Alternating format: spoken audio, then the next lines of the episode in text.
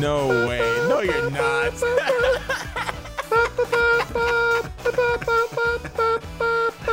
No, you're not. Not. I'm scared. Oh my God. Matt, is this Morse code? Yes. Does George need our help? Oh, I can't tell if George has lost it or Russia has declared war on America. Oh, and who are the dads and who are the sons? You decide. Oh, here at the Super Buddy Hop Super Podcast Dads and Sons Spectacular Show. Wow, it took me a minute. I was like, what is he doing? I thought he was like, this is going for a long time. I thought he was like chiming himself in, like, bah, bah, bah, bah, yeah, yeah, me too. I thought he was like giving himself like that Mario Kart. It reminded me of the Mario Kart 64, like when you win the Grand Prix and that's like, bah, bah, bah, bah, bah, bah. And I was like, is this like his own theme song? Has he gone that far? Comcast is breaking you out, man. Yeah, it's getting that bad to the point where my Comcast Xfinity fun breaks just like completely break all of my digital communications down into Morse code. Hello and welcome to the Dad and Sons podcast. Wait, we've done this podcast where you can get everything wrong. Right. I did in Morse code, but here I'm translating for okay. for the I can't say international listeners anymore. So we've been doing this bit where we do different languages. This is the extreme, the end of it. So we've operated on the assumption that we're like trying to culture our audience, educate them. So if we're doing Morse code this week, then what are we trying to do? We're trying to save our listeners' souls. Well, that's story. That's what we're trying to do. Fun story. Someone came up to me at Bitsummit and told me my French was terrible. Ah, they probably were correct. Yeah. Nice. Because of that introduction. Did I ever tell you guys about the time I was at MomoCon and someone came up to me and told me to never try a rhyming video again? Was it a mirror? Oh my... No! Wait. A random person came up to you and told you that? Well, not a random person. The statistical pool was narrowed down by the MomoCon demographics, but it was a fan in MomoCon who recognized me. And it was like, oh, hey, George, I like your stuff. By the way, never try to rhyme again. He said jokingly, right? He because if you said it real... I hope! Because... I thought that video was genius. Well, I guess of course you did, George. You want me to handle him for you? I could handle him. What? For no. You. I mean, those are starting words, man. I don't hate him for it. I'm not offended. I just think it's funny. It's a funny story because people don't usually say that. I don't. It's not like he like kicked my dog or anything. Almost. Yeah, you birthed a child and he just like sat on it, laid a nice fart on his face. Oh my God, that's probably what this was. That's what he did. He aborted any idea in your brain of a second one. Oh my God, that's, you guys are like stepping on child abuse and abortion. Here at the Dad and Sons podcast, we're real edgy. We're controversial, independent, free-thinking minds who say whatever the hell we want to say with no regards for the consequence. That's right, I said it. Very conservative. We speak 50 different languages and we transcend barriers. So, you guys want to tell stories about video games? Sure. Matt's not played anything.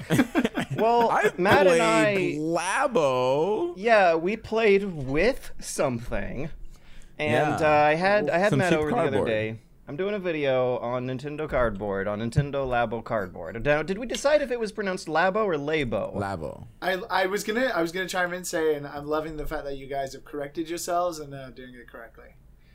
It's Labo, and then the O at the end. Labo. It's Labo, like laboratory. It's Labo.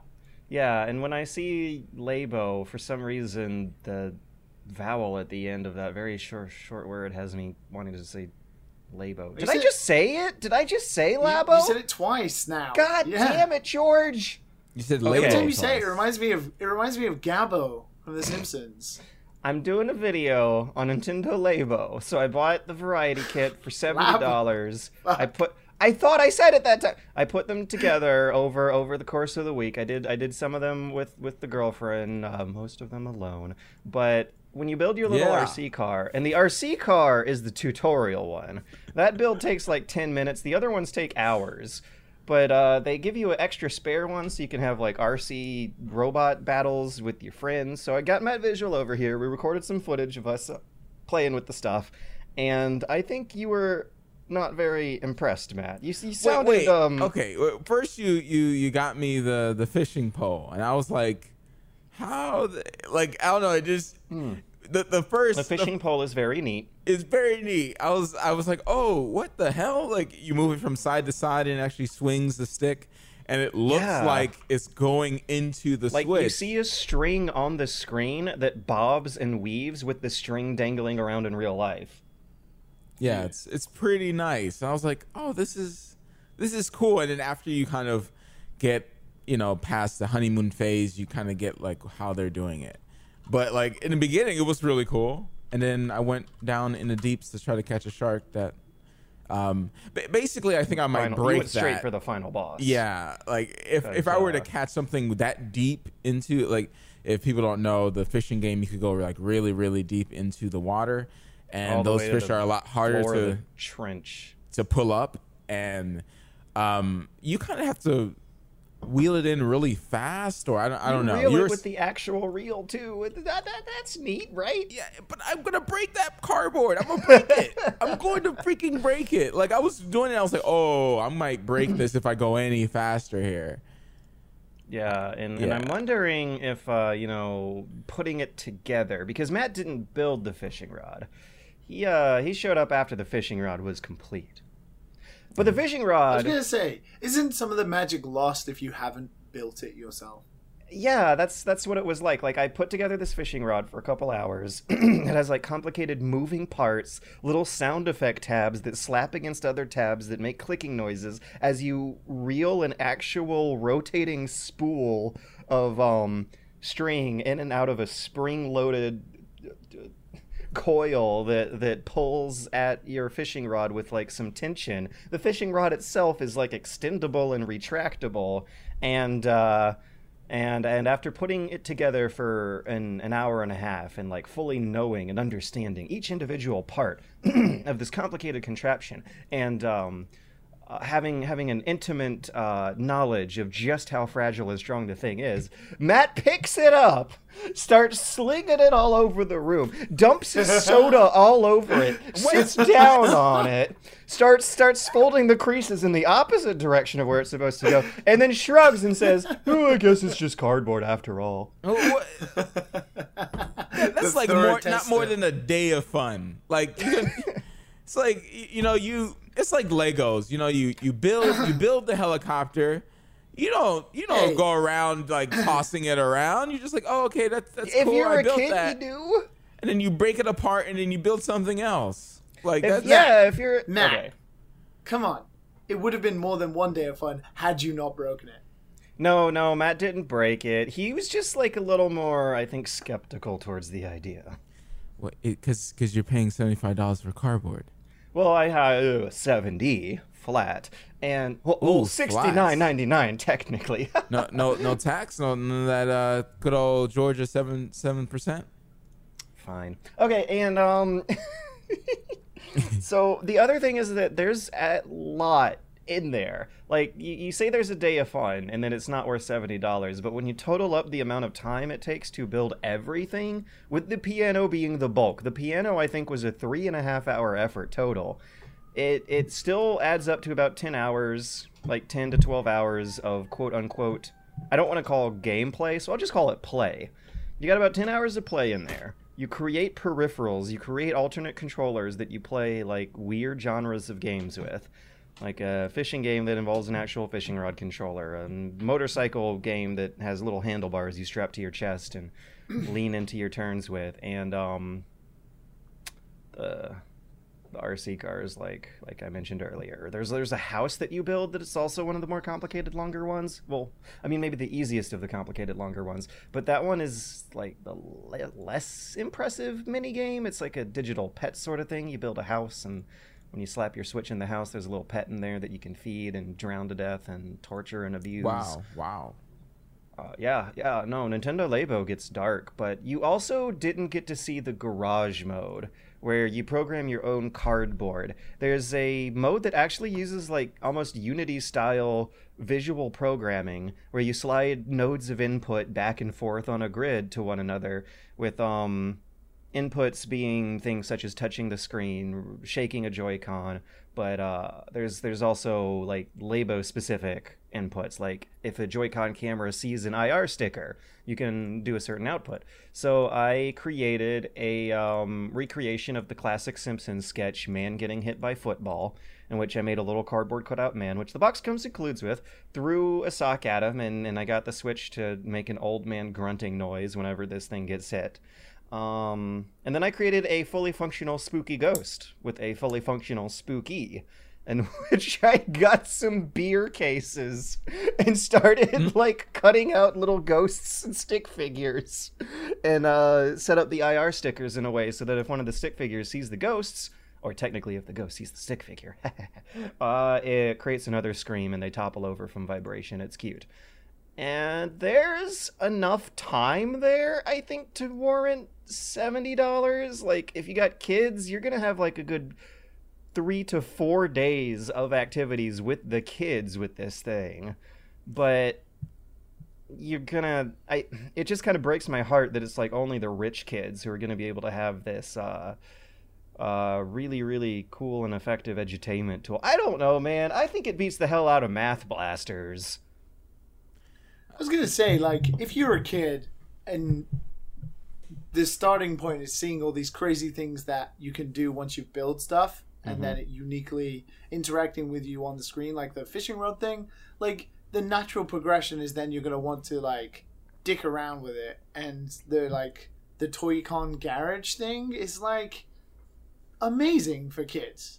You can make a guitar with it by just, like, strapping rubber bands to the string. If your fingers brush this different parts of the screen, you can make it make different notes. That's one of the tutorials they give you. People have done some really, really complicated things. Like, Matt was trash talking the piano, and people have made, like, complicated renditions of anime music on the Labo piano. I like Labo. Labo's cool. Oh, now you changed your mind. I just changed my mind. I just think that if I was a parent, I probably won't buy this for my kid because he will just break it. He'll break it. I guess maybe it depends on the kid. Maybe you just need to teach your kid to have some delicate fingers, you know. He's a kid. Parents, teach your kids to use their fingers good. It comes in useful later in life. It's like, oh, be gentle, Timmy, be gentle. Yeah. No. Like, he's gonna try to get the freaking fish and to the top and slap it against the screen. He wants that fish.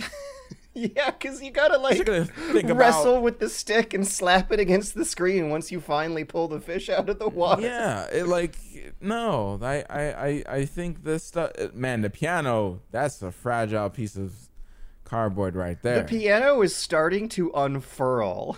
Like, you should see it today. Those keys are even less cubical than when you left. Yeah, that's not good.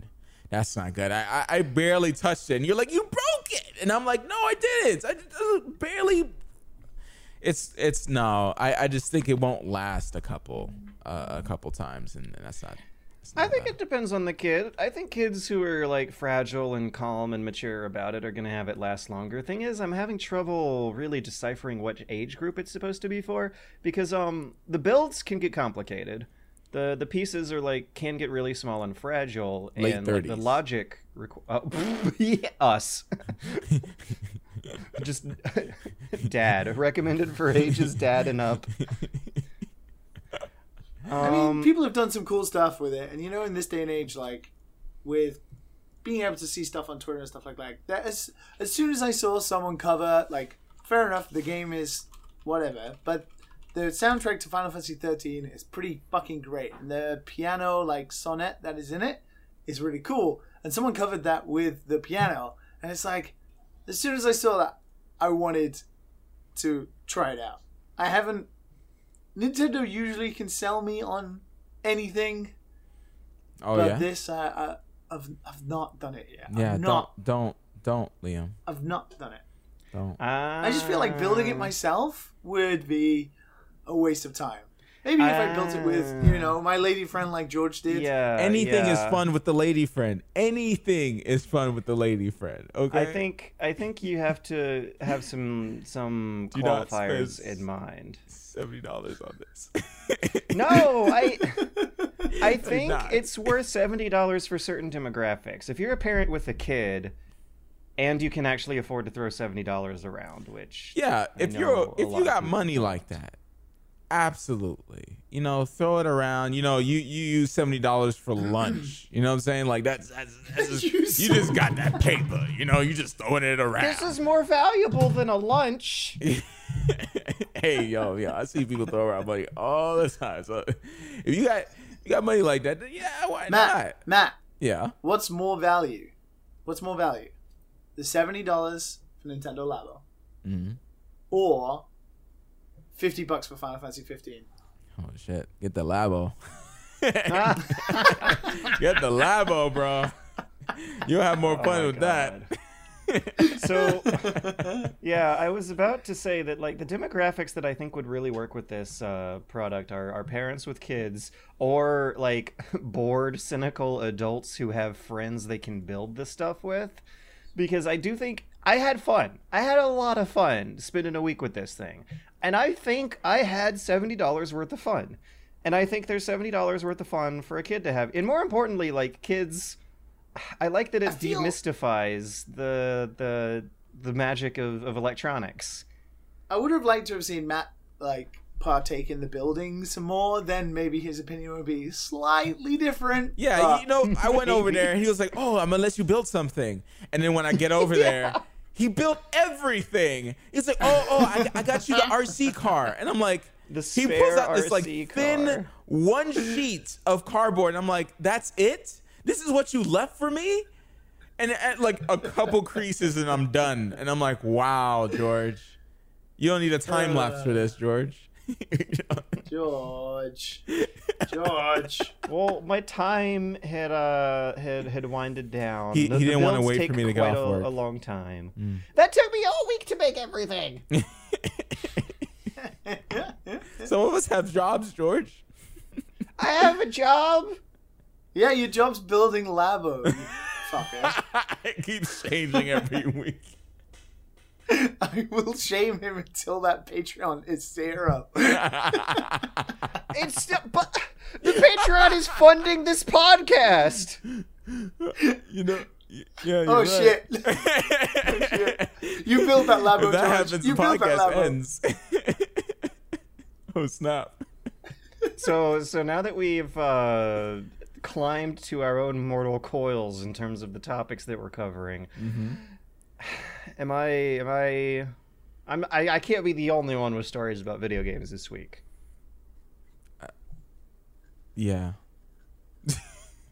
I just am. No, I think Liam went to Bitsummit and released a game and played stuff. Yeah, Liam, how's Salaryman doing? Yeah. So I released a game. That was weird. Congratulations.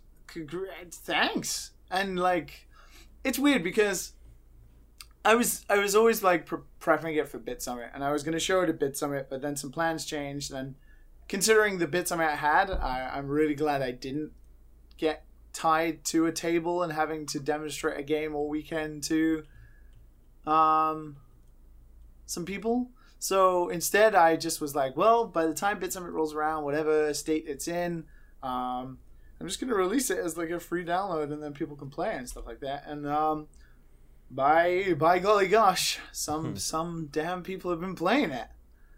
Some people even bought it, which is quite incredible. I didn't expect that, including the one and only Mr. Shuhei Yoshida. Oh my god. Head of worldwide studios, Sony himself, for some reason bought it and played it and said he enjoyed it. And I even got to thank him at Bitsummit personally for downloading it. And that was an interesting 5-minute conversation. How did it go? Wow. Yeah, well, he was talking with our lovely friend, the one and only Jordan Amaro from Nintendo. And I just quickly saw him, and then obviously I was saying hello to Jordan, and I was like, oh, Yoshida-san, I'm the guy who made Salaryman Suzuki-san. Thanks for playing. And he was like, oh, Salaryman. And he spoke to me in Japanese, and he was like, oh, Tanoshikata. It was very fun. Nice work. And then he was like, bye-bye. Oh, what the hell? He's a busy guy. He's a super busy guy. But at least I got to thank him. He played your game, though. For a busy guy, he played your game. How far did you bow? Did you bow and like kiss your own feet? I gave him the very because I'm about 3 feet taller than him. He's a tiny dude. Oh, I gave him at least a good 45-degree angle bow. No. I was like his tie length, I think. I was like middle of his tie, maybe. I gave him a good old proper bow. But yeah, it's been super weird because I just wanted to finish it. I just wanted it out there so I can do other stuff, so I don't have to think about it, and then it's not wasting away on my own computer as well. But yeah, some people have been playing it thanks to feedback from you two lovely dads and sons a while ago. Who are the dads?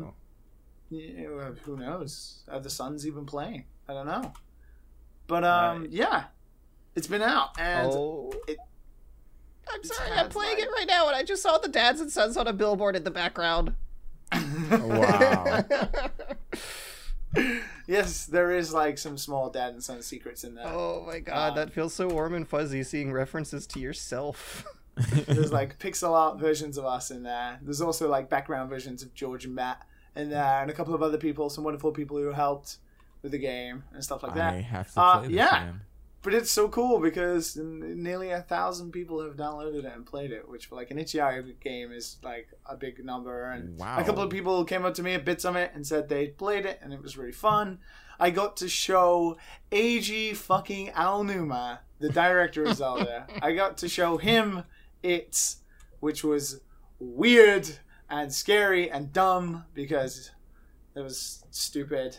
Because he made fucking Breath of the Wild and all those wonderful Zelda games. But yeah, it's been a interesting week, guys. It's been a super busy week, but Bitsummit was great, and the game being released was great. Actually, I just read a Kotaku article in which the game was featured in, which is even cool.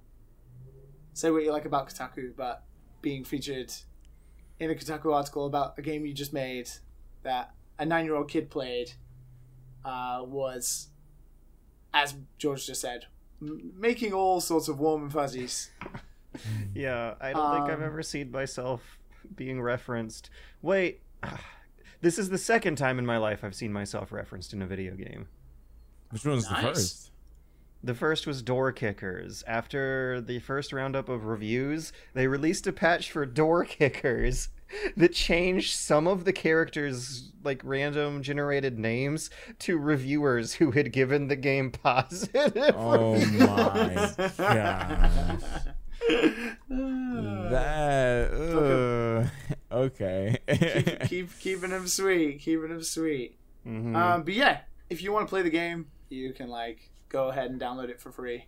It's totally cool. Send me your scores. See what scores you can get. I can't remember what you guys got during testing. A very large score, bigger than George's. That's what's important, really. Oh my freaking! That's true. Just that's true. Me beating George and Labo. I just want to say that I found out the next day that me and Matt had some RC car battles. They work like robot wars. You have these two cars with wedges on them, and you see which little RC car can wedge the other one upside down or off the table. And I failed with dignity. Mm-hmm. And we switched. He was like, I was defeated with honor. Uh-huh. I respectfully conceded the race once I saw that all hope had been lost, and learned from the experience the next day. You have power meters for how powerful your vibrations are, because I don't know if you guys have ever seen videos of the RC cars, but they use the vibration from the Joy-Cons to kind of like edge along the table. They like rumble down. Yeah, they move down. Like they move it like an inch an hour, right? like Psycho Mantis moving your PlayStation controller across the table. These little RC cars rumble their way across the table. And they don't go in a straight line, so you have to correct yourself by using either the left or the right Joy-Cons rotations to throw you back on track. So no matter how hard you try to drive it like a car, the RC car is probably going to be doing more of a confused, drunken zigzag pattern. And I found out that the meter you can have control over that controls how hard the vibration is not necessarily the same as a speed meter. You want the vibration frequency to be somewhere that's not to the highest nor to the lowest, that interacts well with the setting of the other controller. And that's what I did not figure out as fast as Matt did. You looked at mine, and mine wasn't all the way up. You pushed yours all the way up, and you saw mine just like, I will dial in my settings. Yeah, I remember waving my arms being like, wait, why is mine not going? And then we switched, and I set yours all the way to powerful, and I was like, wait, why is yours not going?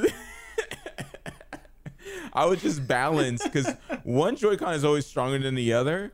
So what I would do is balance, because there's no way to make it go straight, is balance one to turn, and the other one will just push the other one in one direction.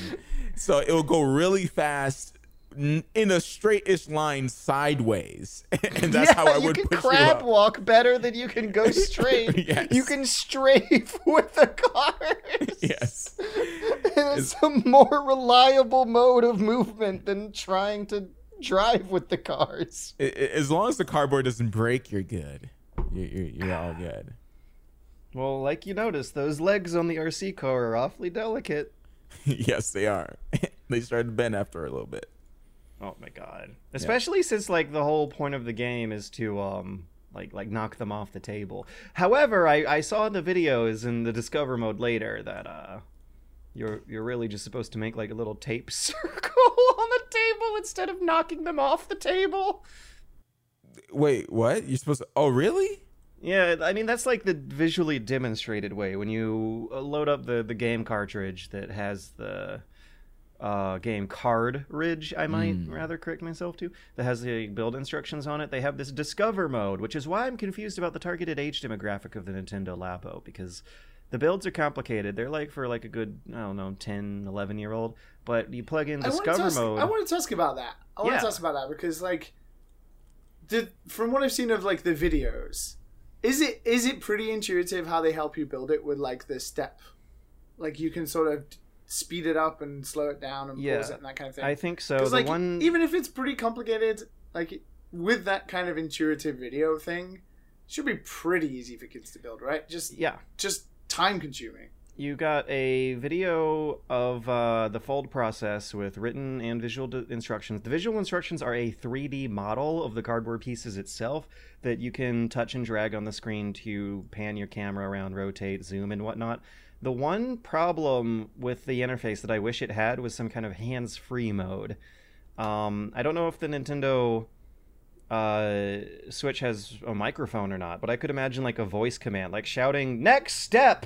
instead of having to take your hands off of your delicate cardboard pieces, which oftentimes will require some fancy like spider-like hand movements to keep everything cornered together. But you have to take your hands out of the cardboard onto a controller and hold a button down, or hold a button down with your finger on the touch screen to advance the video. And I really wish there was just a way to get it to autoplay slowly. I feel like that could make things go a little faster, because it's kind of a stop and go process of like delicately making these folds, picking the controller up, fast forwarding to the next step, and then trying to remember what that step is as you make another fold, then put the fold down, pick up the controller again, fast forward to the next step. and that's there is like, definitely like 8 to 14 sort of age range. That's what I would expect. But then you plug in Discover mode, where they give you the tutorials, the written tutorials about how the mechanics of the toy cons, that's what they call the little toy controllers you make, the Discover mode dialogue is written in a way that seems geared towards a much younger crowd, like 4 years almost. It's a really, really patronizing dialogue that's constantly reminding you to ask for an adult for help, and giving you quizzes that are patronizingly easy, and it felt a little weird going through that stuff, but going through the build mode and the garage mode especially feels a little more age appropriate. But they, yeah. I think Discover mode might be there for really, really small kids who had their parents help them build them and may not fully understand how the mechanics work.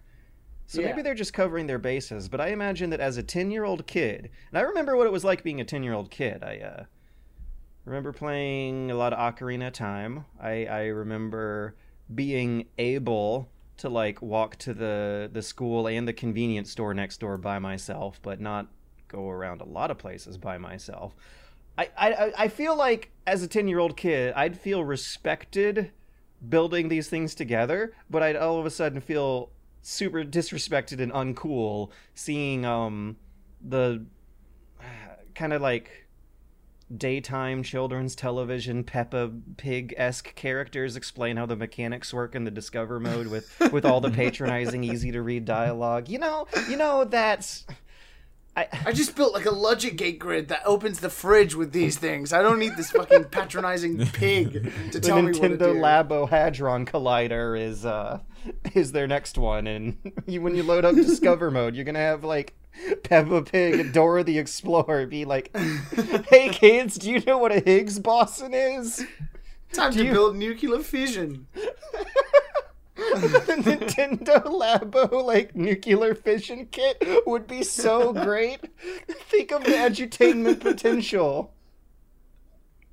I mean, they're already making kids build robots, so you just have to stop powering the robots. I did not buy the giant robot kit. I wonder how well that one's gonna sell at all, really.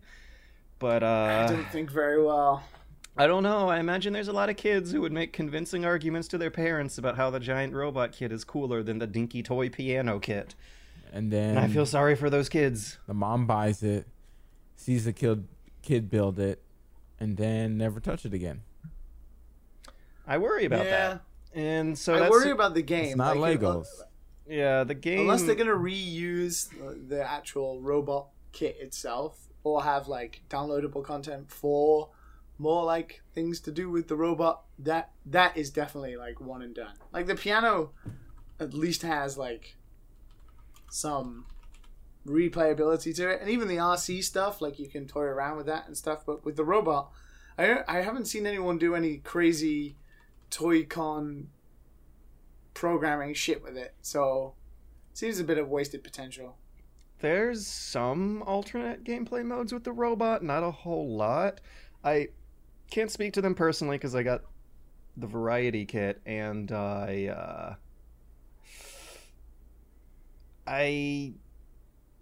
lost my train of thought.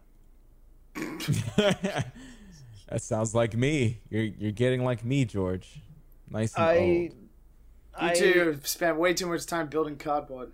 The robot kit uses pulleys that you hold on your hands and legs to like track how hard your robot's hands and legs themselves are extended, and apparently there's a visor involved at some point that you like switch down to activate FPS mode.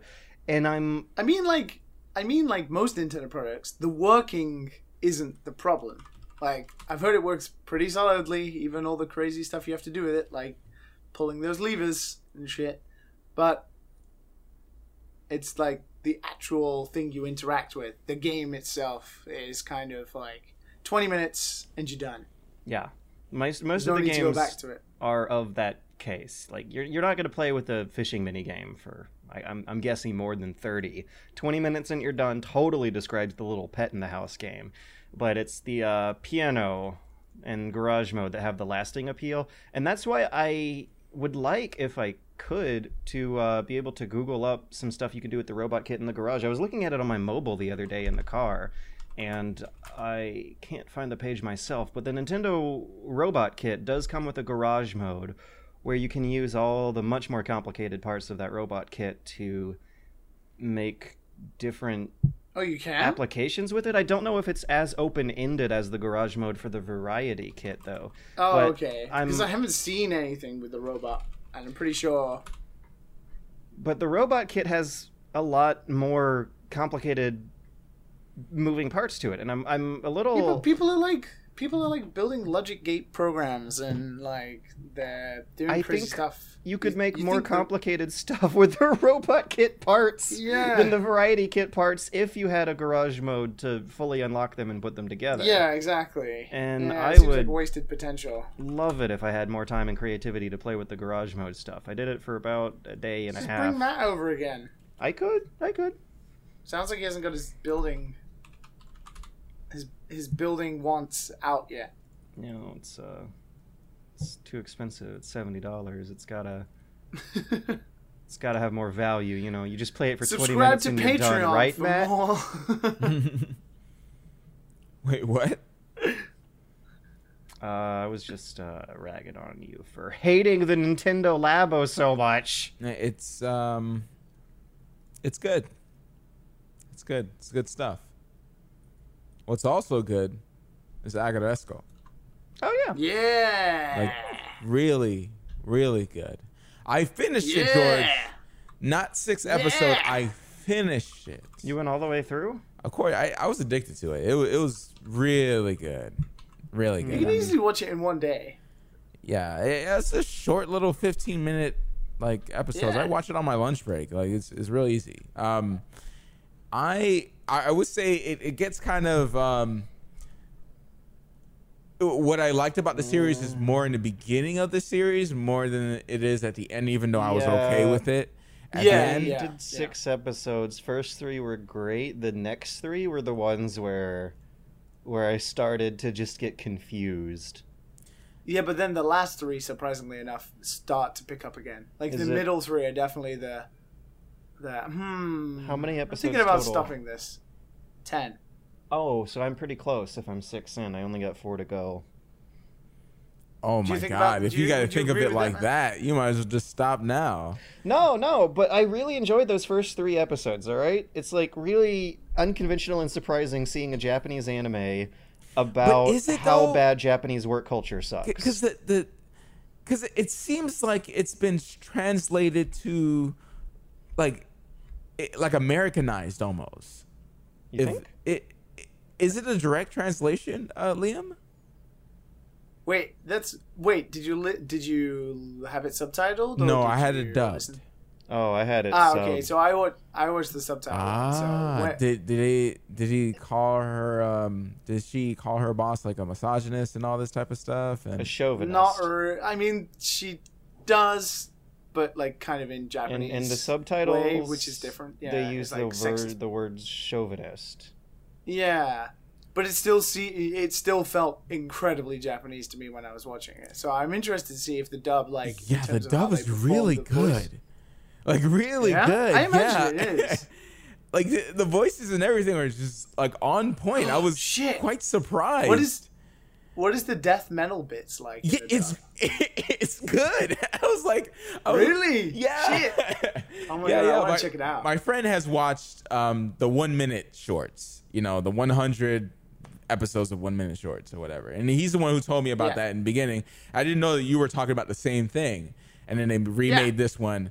I watched it in English and he's like, he's only a sub guy, he's well into it. I was showing a little bit of that. Yeah, the death metal part, it's done really well. The voice is perfect. I don't know. I doubt it's the girl voice actor that's doing it. It sounds like a male voice actor that's doing it, but it's impressive. I want to check it out. I kind of heard that in the Japanese version too, but I didn't know if that was really the trick they were doing or not. Yeah, the Japanese version is amazing. It reminds me of an old anime called DMC, Detroit Metal City, And that's an anime about like this kid who wants to be like a pop star, and he's like really innocent and sweet, and he sings like sweet love songs, but he gets like a sort of a part-time job singing in a death metal band, and he ends up becoming Krause-sama, the most revered and incredible death metal musician of all time. And when he's on stage, he becomes like this incredible like lord of death, and he absolutely hates his job, but he's incredible at it. Like when he's on stage singing like these death metal songs, reminds me of Aggretsuko. Really, really, really similar. Yeah, speaking of people who hate their jobs, like I really, really enjoyed seeing the unique perspective of someone troubled with so many of the frequent issues of Japanese work culture that we always hear about. They throw around the term karoshi. In subtitles they say like overwork yourself to death. Like they mention that a lot. And there's that one scene where like Haida, like the one where Retsuko goes to the wedding and she's like pretty miserable, and like she walks off at lunch. $3,000 for a wedding gift? $300. Oh, that's what it was? Yeah, 3,000 yen.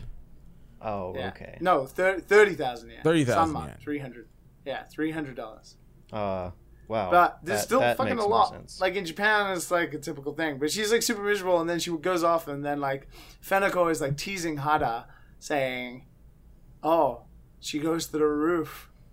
Work overwhelms her." It's like, Jesus fucking Christ, Fenneko, calm the fuck down. And she's the best though. Yeah, but she's kind of an asshole, and she's kind of an asshole.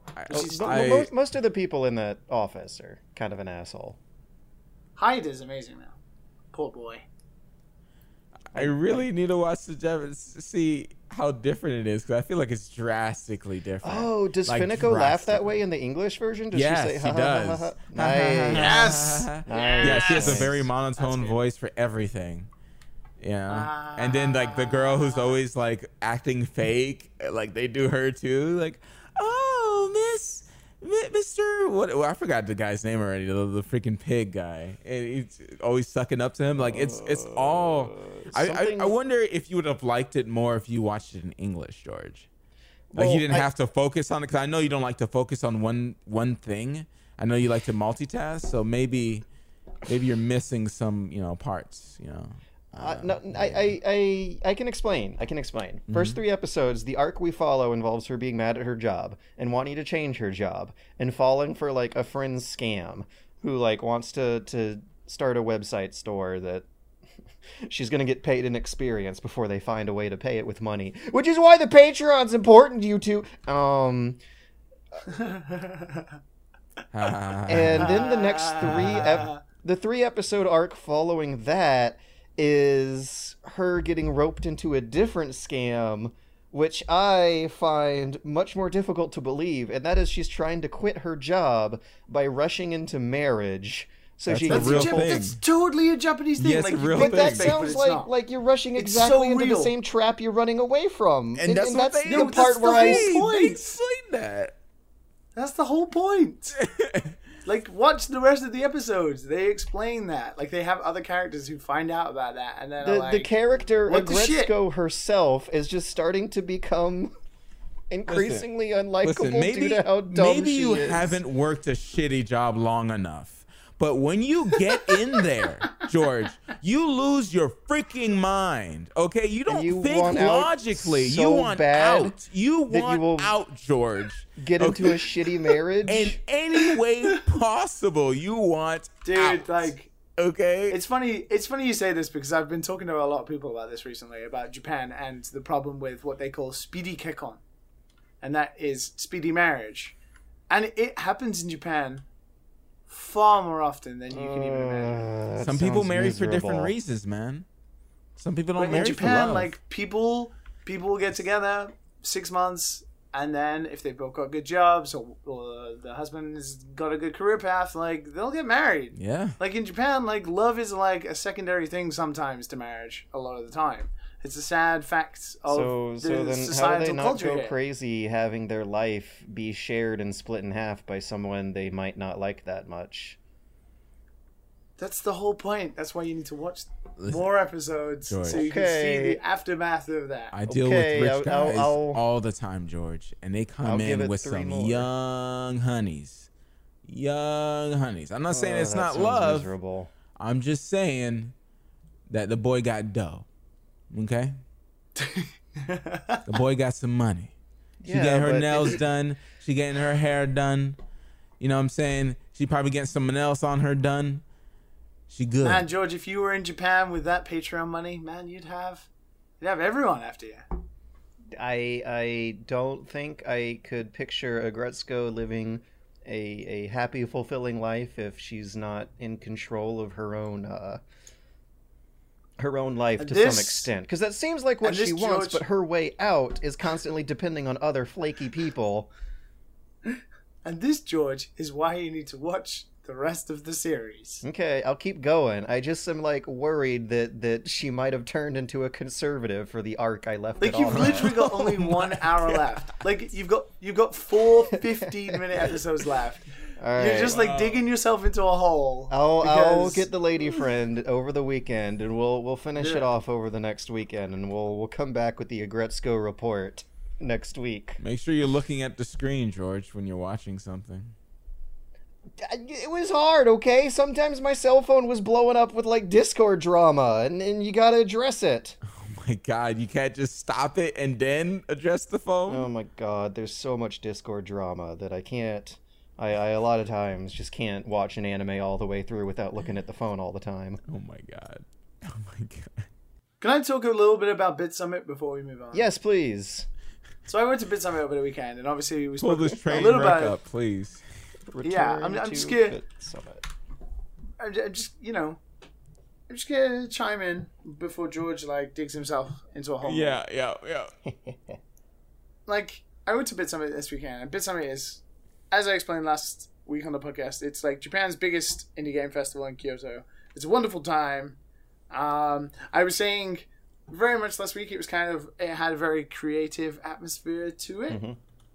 And stuff like that. This year, I will admit, they were stepping up their game in terms of like trying to match other conventions, which for the first day unsettled me a little, because it was like crowded as heck. It was like double the amount of people from last year, and it was like stands upon stands of businesses and all this kind of thing. And I was like, whoa, this ain't Bitsummit. What the fuck am I? But then I started walking around, and it still had the same spirit, which was good. And there was lots of cool Japanese developers there showing off their games, and some Western developers too. And there were a couple of good games I played there. I didn't get time to play too many because it was so crowded. But there are two games I do want to highlight that I got to play. One of them being that new Bloodstained Castlevania indie game that was announced literally like yesterday. Oh yeah, that is coming out next week. That's a quick turnaround. I hope it's cheap. Which would worry some people, but I played it, and by gosh darn, that game is really fun. So for anyone who doesn't know, the Bloodstained Kickstarter, one of the goals was, and a lot of people just skipped over this, was to make like an 8-bit Castlevania like harkback that's like a spin-off of Bloodstained. And it's not being made by Igarashi-san and his team, who are doing Bloodstained themselves. You know, Iga being the guy who did like Symphony of the Night and all their awesome DS Castlevania games. But it's being made by Inti Creates, the guys who did like the Gunvolt series on Switch. It seems like a similar situation. I was kind of struck by that. Like a little 2D spin-off game promoting a Kickstarter big. Yeah. Like, and I think it's really 2D. Neat, because having played the game, it was announced at Bitsummit, having played it, it's basically like Castlevania 3 and maybe Symphony of the Night had like a cool little baby. And you have like these multiple characters that all play really differently. They kind of all have the former Castlevania characters. Yeah, it's NES abilities style, and stuff like that. PS.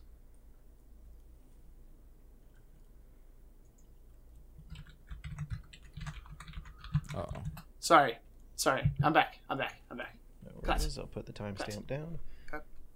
Yeah, so it harks back to like all the previous Castlevania sort of characters in some way. Like Miriam, the main character from Bloodstained, the woman, she has like pretty much like Simon Belmont's whip. And there's like a guy who is kind of like Alucard, and he's a vampire and he can fly like a bat.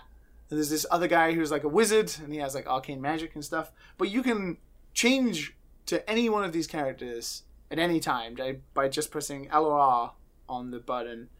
And the world is built around like trying to like solve environmental puzzles while doing the normal Castlevania thing by, you know, switching the characters, all having different powers of ways of getting around things. And it was really neat.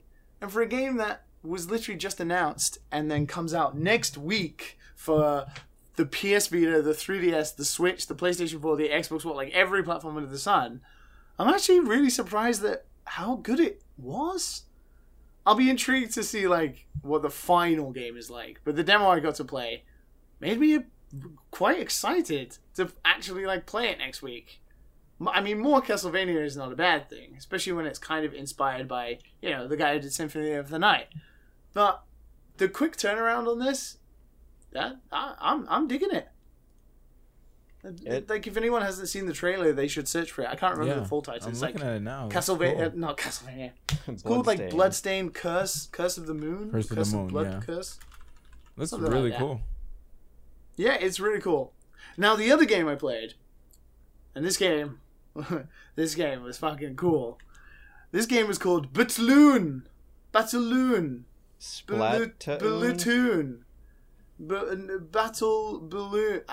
was something about.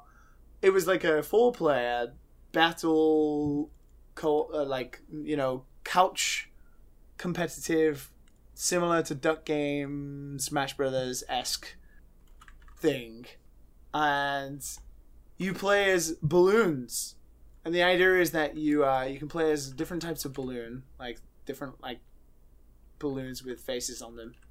And then you like charge your balloon by like pumping it full of gas with the button, and then you release the gas, and then you like direct your balloon as it's flying into other balloons, and then you bounce them against the like arena and the walls, and then each arena starts out like completely bricked up, and you smash the bricks like if you're playing like Arcane Clothes or you know, Arkanoid or something like that, and then it reveals like spikes and hazards that you then have to like knock the other balloons into and like pop the balloons, and then you get like a KO point similar to, you know, like the Mario Kart battle modes where you just like pop other characters' balloons and stuff like that. But it felt so good and it was so addictive.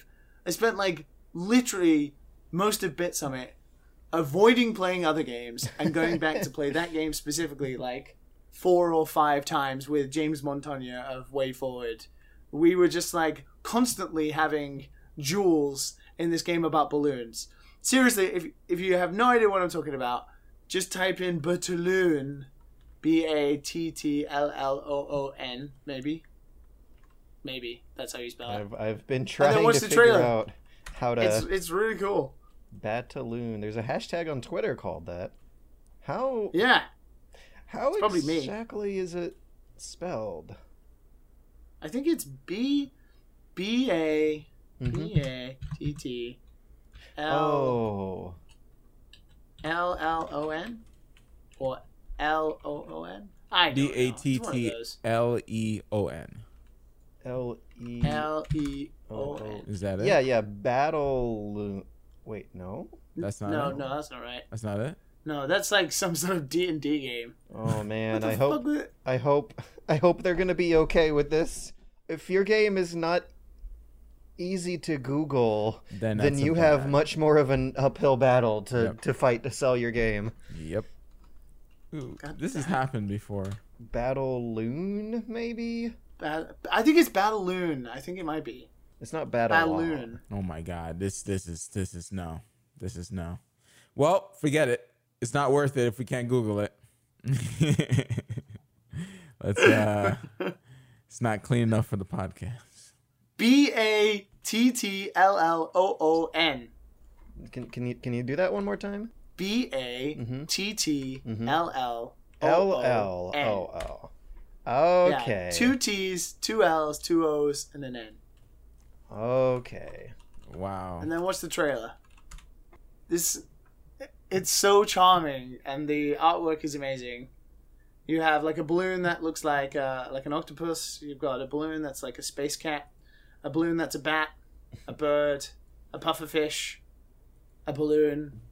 And you try to fart everyone into spikes. Yeah, pretty much. Like you're just like you're like farting all your gas out to like. So you trade mobility for protection and security, so I guess. You can do some pretty tight turns, like if you time your gas right. Like it's quite hard to control because you have to gas right. Because you have to spin the balloon. Like you can. So the balloon works in a circle where the face kind of orientates where you're rotating. You use the stick to rotate in a circle. Like you can't actually like direct it using the analog stick. You have to rotate the face to the direction in which you want to go, and then you like let go to release the gas. But you can like get to a point where you're almost going to burst, and then you'll just like fly across the screen at everyone.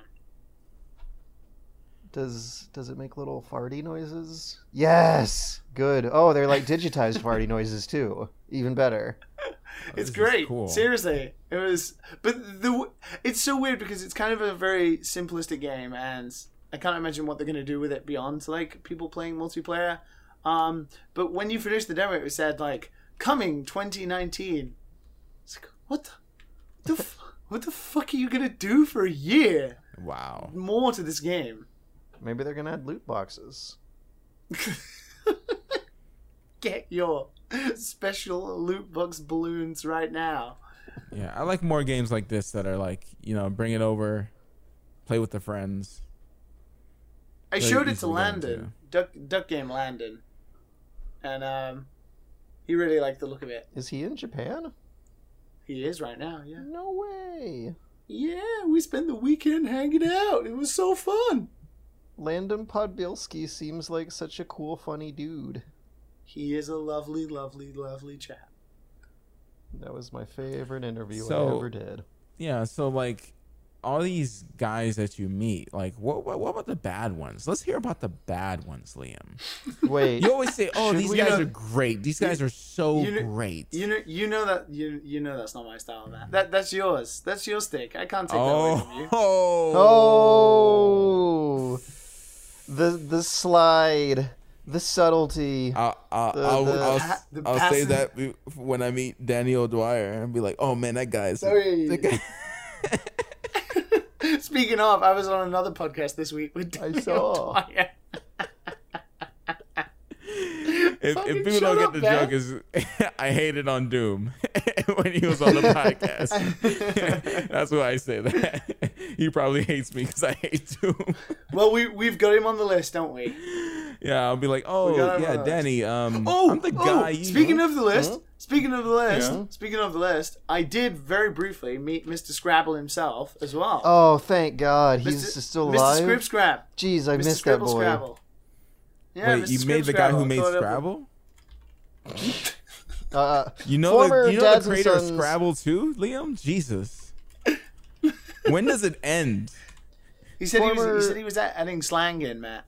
Former Dads and Sons guest extraordinaire, Scribble Scrabble, who was on episode number 10 with us to teach Japanese kids how to swear. Yeah, 10 episodes ago. That was only 10 episodes ago. Anyways, gosh, I can't believe that was only 10 episodes ago. So wait, he's okay? He's like alive and stuff? Well, I don't know what kind of impression everyone got of Mr. Scrabble himself.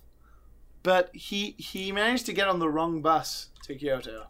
Mm-hmm. And instead of actually arriving in Bitsummit on time, he went to a shrine in the middle of northern Kyoto somewhere. I saw that in the pouring rain. Where some old Japanese man like laughed at him and sold him a drink or something while he was waiting for his next bus. He told me he was given an umbrella by a monk. An umbrella, that was it. By a monk. And then he managed to find his way to Bitsummit on the last day. With only 2 hours left, I think. Oh, no. But he seemed like he was having good fun. He seemed like he was having a good time. I miss that boy. And with that, we We'll make sure that you don't miss us for too long. As we go and leave and come back, we swear, we promise. We need to go blow out some gas. Yeah, we'll be back a little lighter, a little more refreshed after the fall.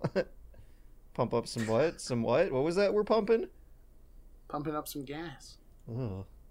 To fly across the screen as balloons. Hello there. It's me, Liam Edwards, your third favorite member of the Dad & Sons podcast, and I'm here to tell you about my explosive new video game, Salaryman Suzuki-san, a game in which a 9-year-old said it was fun, and I quote, the creator was nice. Play as the titular hero Suzuki-san as he explosively travels through the Japanese seasons of summer and spring while trying to get to work. Dodge obstacles, crash through stores, nearly get hit by trains, all whilst trying to get a high score before you inevitably explode in a Mega Man-esque explosion. Wow. You can download this game for free on your very own personal computers now. Go to liamedwards.itch.io and you can download for free.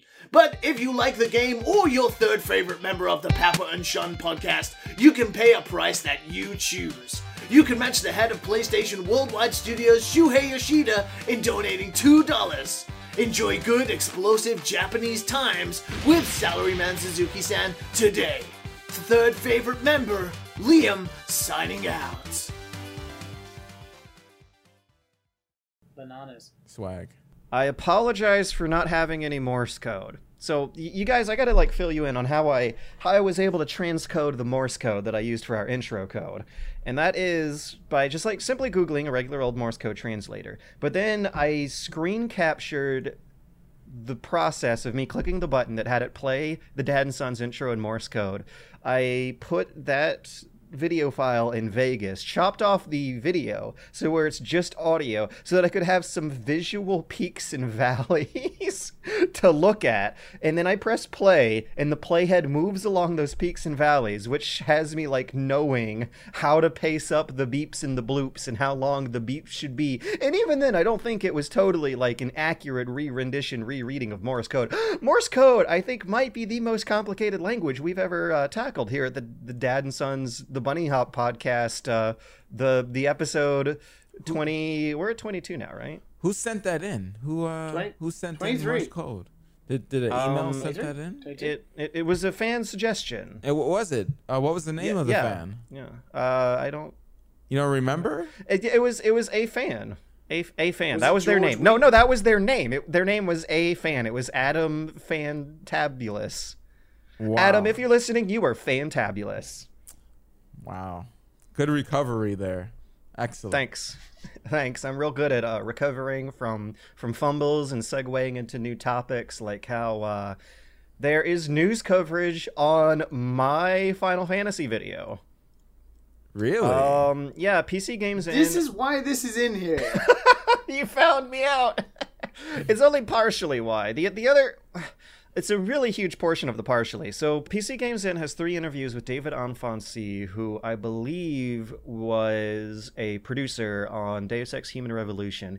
Nowadays, since the resignation of their former president, Stéphane Dastou, David Anfossi is now the head of their studio. They got 3 interviews in with him talking about their new Tomb Raider game and Deus Ex and how they are handling the whole of the Tomb Raider. Eidos Montreal did the multiplayer of Tomb Raider previously for the original. I don't know how involved they were with Rise of the Tomb Raider, but they're doing the entirety of Shadow of the Tomb Raider.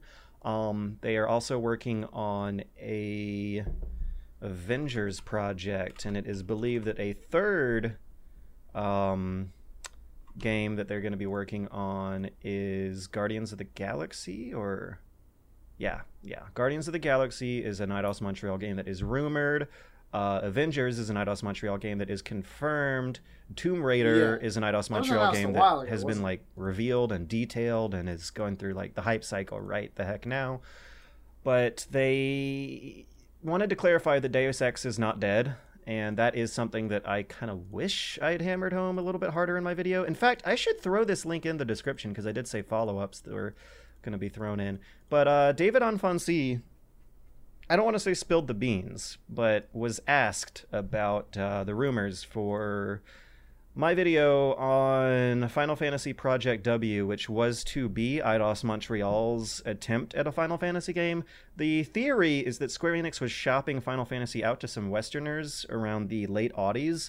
In 2009, there was a canceled project from a Swedish studio. There was going to be a Final Fantasy Western spin-off. In 2012, you have this Final Fantasy spin-off canceled by Eidos Montreal, which was also going to be a very, very ambitious AAA expensive spacefaring game with a high-tech engine.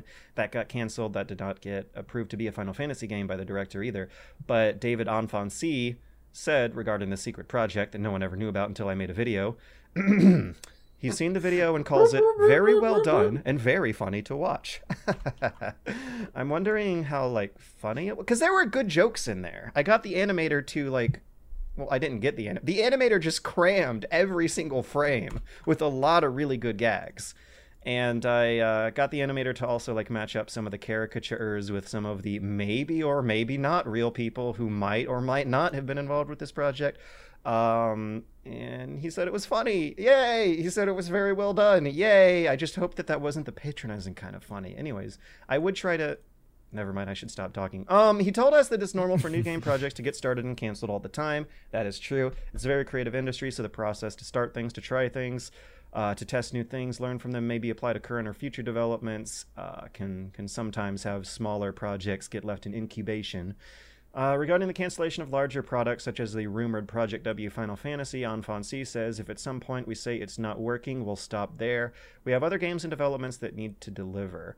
The version of the story that I was hearing was that this is a project that a lot of people at the studio were super duper hyped for, that the people who were involved feel legitimately snubbed that something cool ended up getting canceled. But at the same time, he's not wrong. Ambitious projects get canceled a lot. In fact, I would argue more often than the not ambitious projects, which is something to always keep in mind when hearing about canceled, rumored games getting closed up, which is getting reported on a lot now these days.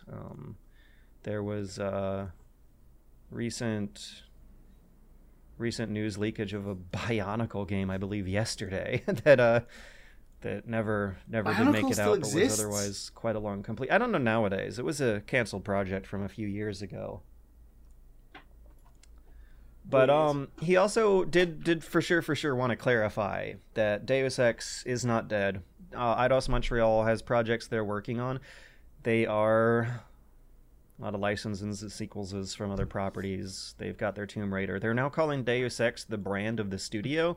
And one thing that was really interesting when going back to reread a lot of Eidos Montreal material and news from circa 2012 and 13 is that back then they were trying to not really exclusively focus on Deus Ex. Like, this studio opened up to revive a lot of older classic Eidos franchises, which include Tomb Raider and Deus Ex, but also Thief. They put a lot into that Thief reboot that got shuffled. It was going to be Thief 4, but it got shuffled into a Thief reboot kind of during the final tail of the development and ended up suffering a lot of sufferings that they now don't want to be associated with. They want to be known for their Deus Ex games, and they want to clarify that they're not making any more Thief games. They've made more Tomb Raider games than they've made Deus Ex games. Maybe? Like, which Tomb Raider games? Because Crystal Dynamics did Tomb Raider, and Eidos Montreal did the multiplayer of Tomb Raider. And I think... Oh, okay. Yeah, that's right. Yeah. I don't know if Rise of the Tomb Raider has any multiplayer at all. Yeah, no, it has multiplayer. Oh, no. Probably. Has it. Yeah. No, Rise of the Tomb Raider doesn't have multiplayer. That was all Crystal Dynamics. Eidos Montreal has Shadow of the Tomb Raider. Wait, no. Eidos Montreal cooperated with Crystal Dynamics, but those are, like, more Crystal Dynamics games. Okay. So except for Shadow. It could be fair that they... Wait. If they... Like, I don't get this, because, like, if they're saying Deus Ex is not dead, rather, it's the brand. They're taking a break to make more lucrative projects first. And so I don't know how lucrative Tomb Raider is, but Guardians of the Galaxy and Avengers are going to sell well because of brand recognition. They're shoving their brand because Square Enix are telling them that it doesn't make money, So they have to do movie tie-in stuff instead. Which, I mean, the Avengers thing sounds cool, but... Not movie tie-in, but, you know, licensed franchise. And I think it's totally cool if you miss the movie by a few years. I mean, Chronicles of Riddick missed the movie by a few years, and it was fantastic. GoldenEye from the N64 missed the movie by a few years, and it was fantastic. Well, are there going to be... Is there going to be a sequel for Guardians of the Galaxy coming out over the next couple years? Because they might try to tie it in with that if they're going to do a part 3. I imagine. It's Marvel. Like, depending on what happens at the end of the next Avengers movie, I guess that will tell you what the next Guardians of the Galaxy is going to be like.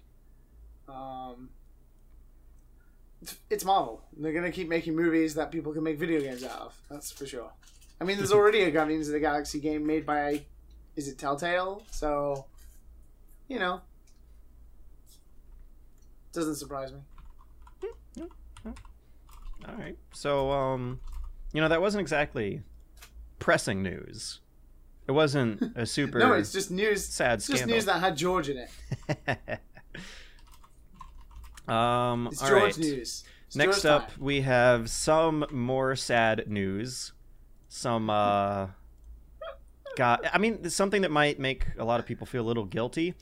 Cliff Blazinski's Boss Key Productions has closed down. This is the studio that made Lawbreakers, and later on, fairly recently, they pushed out Radical Heights. That's not surprising. Radical Heights was... It's not surprising. It's not surprising.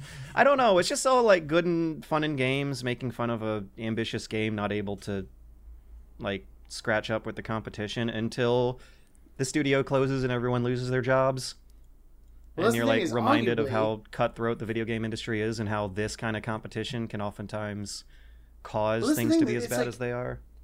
I don't know how much money Cliffy spent on this, but Lawbreakers, for whatever reason, didn't succeed. Probably because it was so generic to whatever was going on at the time. Very unfortunate release that had it competing. But it wasn't a bad game. Like, no one could ever say it was a bad game. It was a well-polished AAA title.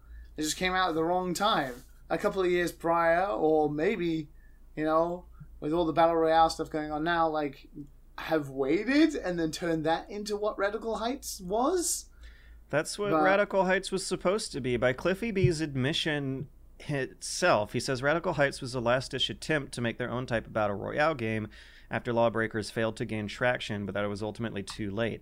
Now, admittedly, I haven't heard a lot about Radical Heights, but I have heard a lot about Lawbreakers. And like you said, I've heard it wasn't bad at all. It just had a tough time dealing with the competing FPS games that were coming out at the same time. Radical Heights, like, on the other hand... What do we even know about it? Yeah, Lawbreakers at one time had like a concurrent player list of 12. Ooh. On Steam.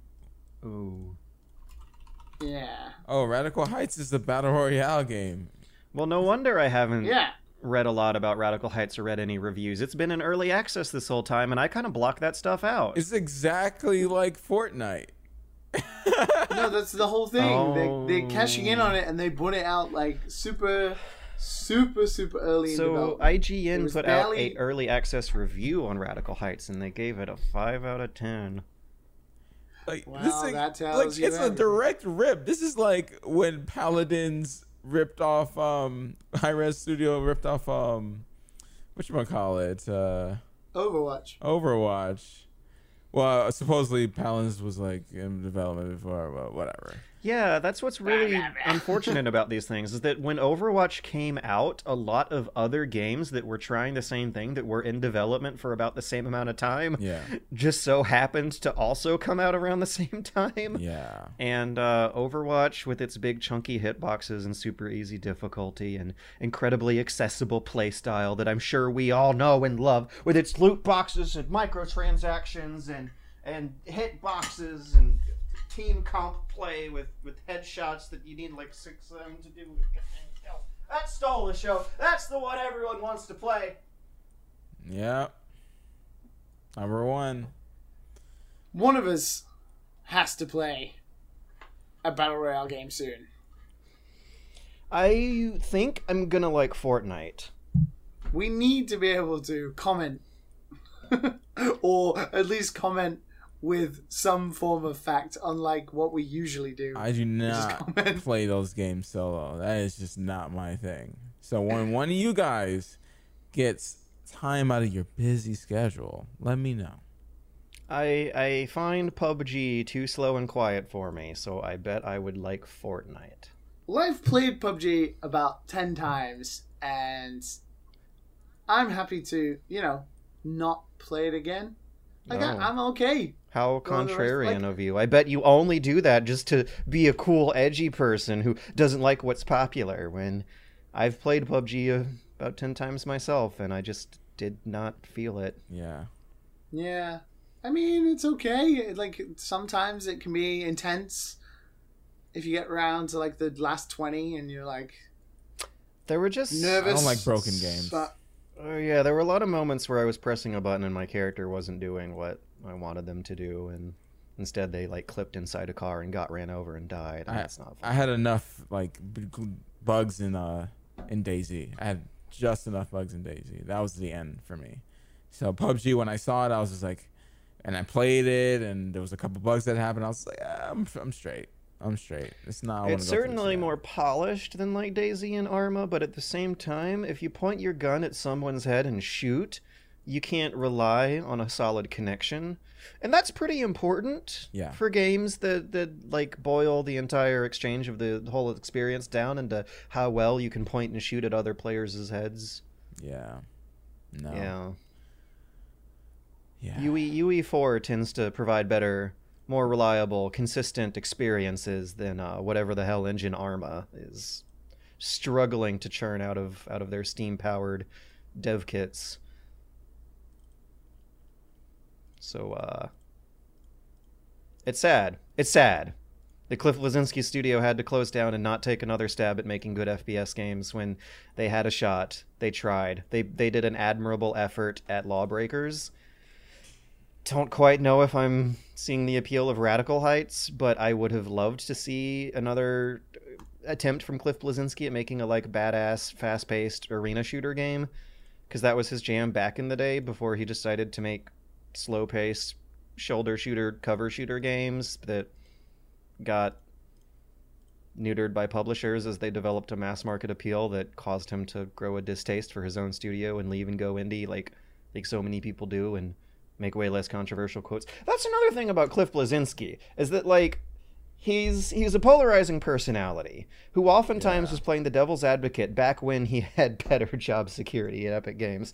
He would oftentimes do devil's advocate arguments, celebrating, if not encouraging, corporate video game practices that a lot of gamers were finding unpalatable. And he's made some really aggressive statements about how much money he makes, like how hot his wife is, how cool the car he drives. Yeah, like that all just strike me as a lot of materialistic, shallow guff. Like, he had pictures of his wife, like, almost nude. Like, it was... he's a weird freaking guy. I hope she... I hope she was the one to press the button on those. I don't know, man. I don't know. But, I'm pretty sure she was okay with it. I mean, you married the guy. Right? Yeah, but bragging isn't cool, kids. Bragging is well, yeah, he's a bragger. And that's the thing, is like, I think that's why people probably reading this don't care. Well, maybe he's going to learn some humility from this experience, because Cliffy B has gone through a lot over the past 4 years, guys. Come on. He left his job. He made 2 failed video games, and now he's probably not got quite such a perfect track record to brag about. Cause, man, I fucking loved Unreal Tournament. Unreal Tournament was my favorite shit growing up. So I still have a soft spot for this guy. I love Gears of War. But so you probably have a soft spot too. He started doing some. He didn't like. He's the type of dude where something's broken in a game, but he stands by the brokenness and doesn't fix it. Like, he's that type of dude. And he, like, says it on his Twitter. Like, I don't like that type of stuff.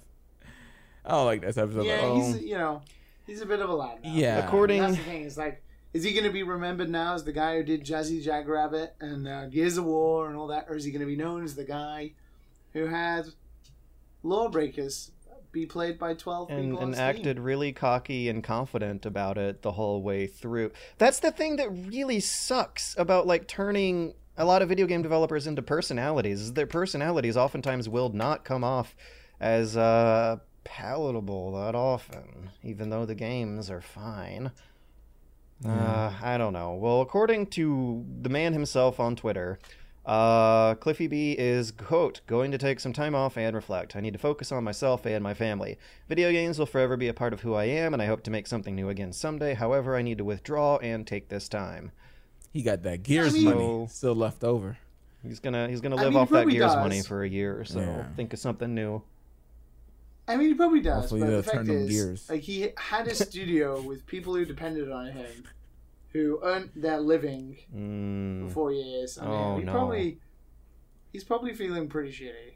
So, well, best of luck, Cliffy B.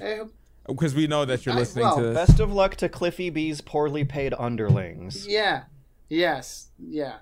Cliffy B will be okay. Whereas the rest of Lawbreakers Studio, whatever they call Bosky. Bosky. Just, you know, I hope you land on your feet somewhere. All right. Do you guys want to... Speaking of shooters. Speaking of something. Is that a Segway? A Sugu? A Sugu? It is a Sugu.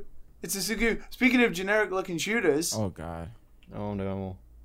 Rage 2 is announced. Woo! So do we care? Sound the horns. It's a game everyone really was asking for. Why did they bring back Rage? Of all the IPs that id Software has lying around, they brought back Quake, they brought back Doom, Machine Games has Wolfenstein now. I mean... This is being co-developed by Avalanche, the guys who did Just Cause and Mad Max. Oh, okay. Maybe they just wanted them to make a Mad Max game. And as much as the visuals for the teaser trailer were, like, terrible, it was not great. I kind of like them. They had Andrew WK singing a song. I mean, yeah, it looks like a real party. They got their rebellious punk rock spirits overproducing Bethesda Softworks AAA video game to be sold to a common denominator of tens of millions of players, hopefully, if all things go well. But, you know, they're rocking out with their aggressive Andrew WK guitar, and they're wearing their alternative leather post-apocalyptic gutter punk styles that really show how much they don't give a fuck about mainstream societal etiquette, man. It looks fun. It looks like rebellious, harmless corporate punk fun. E3 is 20 days away. And yet, right. Bethesda have announced this. I don't know whether they did it because it got leaked and they pushed it forward a little bit, or if this was always the plan. Well, the trailer looks done. It looks like this is the thing, is like, you need to wait. What do they have at E3 that is so much enough that they don't even need Rage 2 as, like, that weird little filler thing that they usually do with, like, trading card games for Elder Scrolls or something. I hope they don't have... They must have something pretty big if Rage 2 is just like, oh, we're just going to announce that 20 days before E3. Like, it's only 20 days away. It's not 6 months before E3. It's 20 days. Like, they must have something going on at E3 then. Crossing my fingers for a rad VR game. For a AAA full-length, full-budget VR game. VR... We've put that to bed now.